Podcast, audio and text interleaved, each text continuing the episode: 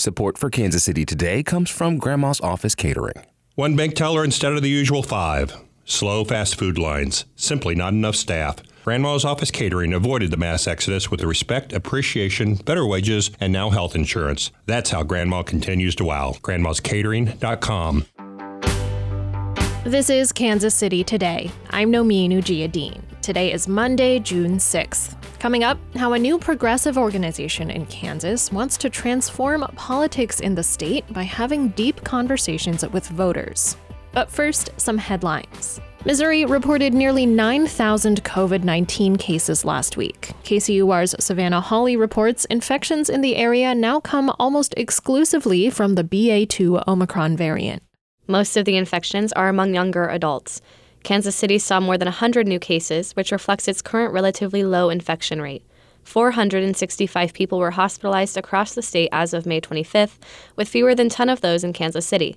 Most of the cases in Missouri were found in the St. Louis area. Cases are low in much of the Kansas side of the metro, although Douglas County is seeing slightly higher rates.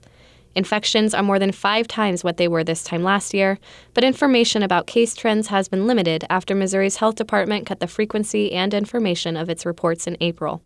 Doctors at the University of Kansas recommend getting kids under the age of five a COVID vaccine once federal approval happens, which could be in a couple of weeks. Celia Llopis-Jepsen of the Kansas News Service reports. Right now, vaccines are available only for children who are at least five years old, but that's expected to change soon, and shots may become available for younger kids by the end of the month.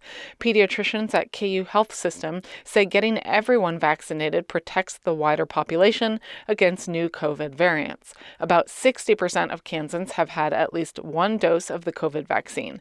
Vaccine rates are lower for kids and teens than adults. The NCAA Big 12 men's and women's basketball tournaments will stay in Kansas City for another two years. Greg Echlin has more for KCUR. The men's and women's tournaments were already committed to playing in Kansas City through 2025. The conference and the Kansas City Sports Commission jointly announced on Friday that the tournaments are now committed through 2027 with Big 12 Commissioner Bob Bowlesby announcing his retirement earlier this year. Sports Commission President Kathy Nelson says it was important to get this deal done. Nelson says conversations are ongoing on future dates and whether or not the women's tournament will also move to T Mobile Center. A new progressive nonprofit in Kansas is hoping to change the state's deep red reputation. It's called Prairie Roots, and its co founder and executive director, Peyton Browning, wants to make that change by getting to know voters and what they want. She spoke to KCUR's Brian Ellison on Up to Date about her hopes for a less conservative Kansas. Here's part of their conversation. So we do deep canvassing, um, which is an important part of it. Um, we are reaching out to non-voters, and deep canvassing. If you're not familiar with how um, that might be different than normal canvassing, it's not a one-way conversation, and we're not selling them on any candidate. Um, deep conversation is about having longer conversations with people and about listening, asking questions, and getting people engaged to hear about what they really care about. Is that is the goal to actually change their minds about things, or is it to to get people who already agree with you out to the polls? Um, it's a little bit of both, but it's really getting people out to the polls. Um, we are talking to likely progressive non-voters, um, but they uh, it's really about getting them out to the polls and letting them know when the next election is, how to cast a ballot, and all of that. So, Peyton, is that is the assumption then that Kansas is actually already full of progressives? They're just not voting. Yeah, actually, there's about 250,000 likely progressive non voters in Kansas. Um, 180,000 of those are under the age of 35. And those kind of numbers, uh, how would that affect uh, the, the balance of both statewide elections and, and legislative elections? Greatly. Um, actually, we only need to turn out about 50,000 to turn uh, to flip both legislative chambers in the state house, um, and we plan to do that how much? Uh, I know this is sort of in its uh, in its infancy. You're just getting started, but but how much research do you have? Are there particular districts that are that would be susceptible to this kind of strategy, uh, or or is this a, a truly statewide effort?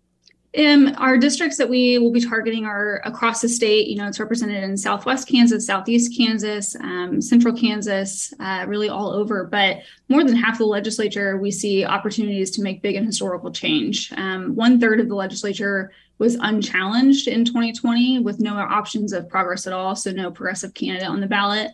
Um, and Kansans deserve options. People say Kansas is a red state, but I would argue that we just don't know that to be fact yet without having progressive candidates in every seat. So take us back a little bit. How did how did Prairie Roots originally come about? Where where did this idea come from? Yeah, well, I'm a lifelong Kansan. Um, I'm from Haysville, Kansas, small town south of Wichita, and I really believe in our state. And I've watched our state, and I'm worried about our communities and what the legislature is doing to, um, you know, people's lives. And uh, after this, the after the 2020 Senate race, um, Barbara Bollier uh, and those results, we sat down and were debriefing the election and looking at, you know, knowing that there was low engagement with especially younger folks. Um, we were looking at Georgia's success with long-term organizing and having a long term plan, um, looking at their year round organizing and deep canvassing programs and seeing if that would be a good fit for Kansas.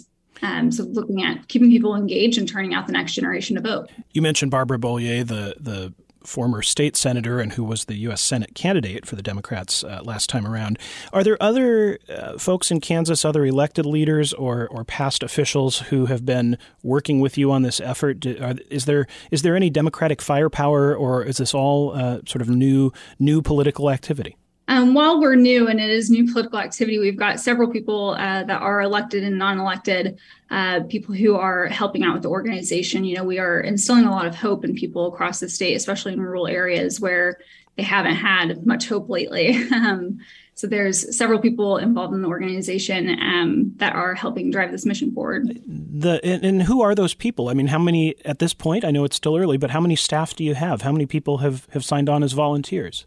Yeah, we've got a staff of about four, and we've had about 400 volunteers so far in the past year. Where do you hope to get? We are always looking for new volunteers and more volunteers. You know, this is going to be a long term uh, organizing plan, and hopefully, you know, being able to win and flip both majorities of the state house, but, you know, then hold those majorities as well. So we will always be looking for volunteers, and volunteers can also go to our website, prairierootsks.com, uh, to volunteer and sign up.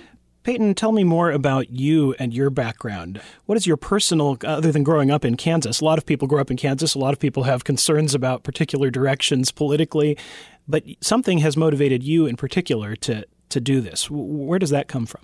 Yeah, I actually um, had stage four endometriosis and needed a hysterectomy when I was 21 years old and couldn't get one in the state of Kansas due by law to what the legislator had put in law um, and had to move out of state to get that access to uh, healthcare. And so that's a big motivator for me to see progressive majorities in the state house. Do you have a background in in political organizing? Yeah, I've been organizing and doing campaigns for the past eight years. So this is just sort of the next uh, the next step, or maybe a broader a broader application of things you've been been doing already. It's definitely been the most fun journey that I've been on. I am curious. I mean, one of your stated goals you've mentioned is is involving the Kansas legislature, actually flipping the House and Senate, and the language I've seen you use is majority progressive. Uh, what does that mean exactly? Is this are we talking about uh, flipping from Republicans to Democrats, or is there more uh, more specificity uh, ideologically than that? Um, we really want people who you know believe in human rights and are going to be fighting for that in the state house, and that's who we want elected. So would that be equivalent to Democrats, or or is is this a partisan uh, effort? Um, that could be Democrats. It could also be unaffiliated. You know, especially in rural districts of Kansas, uh, some people are afraid to run as a Democrat. There's it's not very popular to be a Democrat out in rural Kansas, and so you know those folks might run as an independent, and that doesn't stop us from um, wanting them to be in the state house as well. I know there was a time when uh, a lot of us who covered the Kansas legislature paid attention to moderate Republicans versus conservative Republicans. Is that a distinction that has any meaning to you at this point? Um, I mean, definitely, but you know, the centrist caucus to our state legislature kind of doesn't doesn't exist anymore. Um, they've been pushed out from the Republican Party, um, so we no longer have those moderate Republicans. Really, is what we used to see.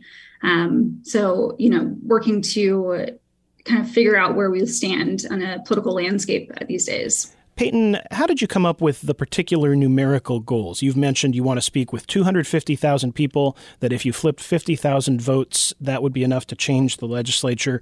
How did you get these numbers? Yeah, so we were looking at, you know, non-voters, getting people out to vote who haven't voted before. Um, and that we were looking at, you know, the registration data of those people, and that came out to that 250,000 number. Um, again, 180,000 of them are under the age of 35, so it's largely, uh, you know, the millennial and Gen Z generations. Um, but as for trying to flip out or turn out at 50,000 to flip the legislature, um, that's just based off of past historical election data results. Um, and you know how many votes that it'll, it'll take to flip those districts. That's fifty thousand people I- across all these different districts, divided in the right ways to, to flip those seats.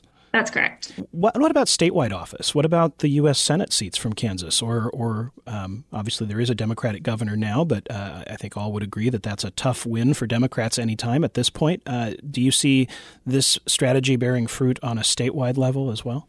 Yeah, um, I also worked on Barbara Bollier's U.S. Senate race as her deputy finance director, um, and so I think Barbara and I both would love to see, uh, you know, that seat be won in a couple of years. But we are kind of looking at this as like a ten-year plan. Um, you know, it took Georgia ten years to do what they did in turning blue, um, and we, you know, don't expect that to be an easy year for Kansas. Um, so we are thinking that you know between five to ten years we might be able to see that those seats statewide be held by uh, progressive candidates. You're placing a lot of confidence in uh, what you, you called a moment ago deep canvassing. Tell me a little more about what that is. How how does a typical interaction of deep canvassing work? If if you come to my door or you come to you approach me on the street, what what does your your approach to me look like that you're calling deep canvassing? Yeah, so like I said, um, it's not a one way conversation and we're not selling them on a candidate. Um, we're not trying to get them out to vote for a specific candidate. We're just trying to get them out to vote. Um, but what we do is we ask them questions like, you know, um, what are what issues are you facing? What matters to you? Uh, do you think your government is working for you? Um, and you know, especially through, for an example, if we if someone's saying, you know, I'm really worried about school shootings um, right now, it's like that's exactly why you should go vote for your local school board member, your uh, state legislature, your governor, things like that. Like uh, these leaders have and make decisions on those issues. And so we connect it to, we connect exactly what their issues are to the power of their vote and why they should start voting, which has been a huge motivator for these folks that we've talked to so far. That was KCUR's Brian Ellison and Peyton Browning of Prairie Roots. You can listen to their entire conversation at kcur.org.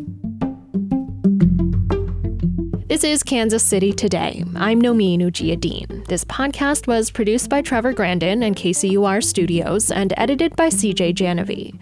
For more local news from Kansas City's NPR station, visit kcur.org, where you can also hear our live stream. Thanks for listening, and I'll see you tomorrow.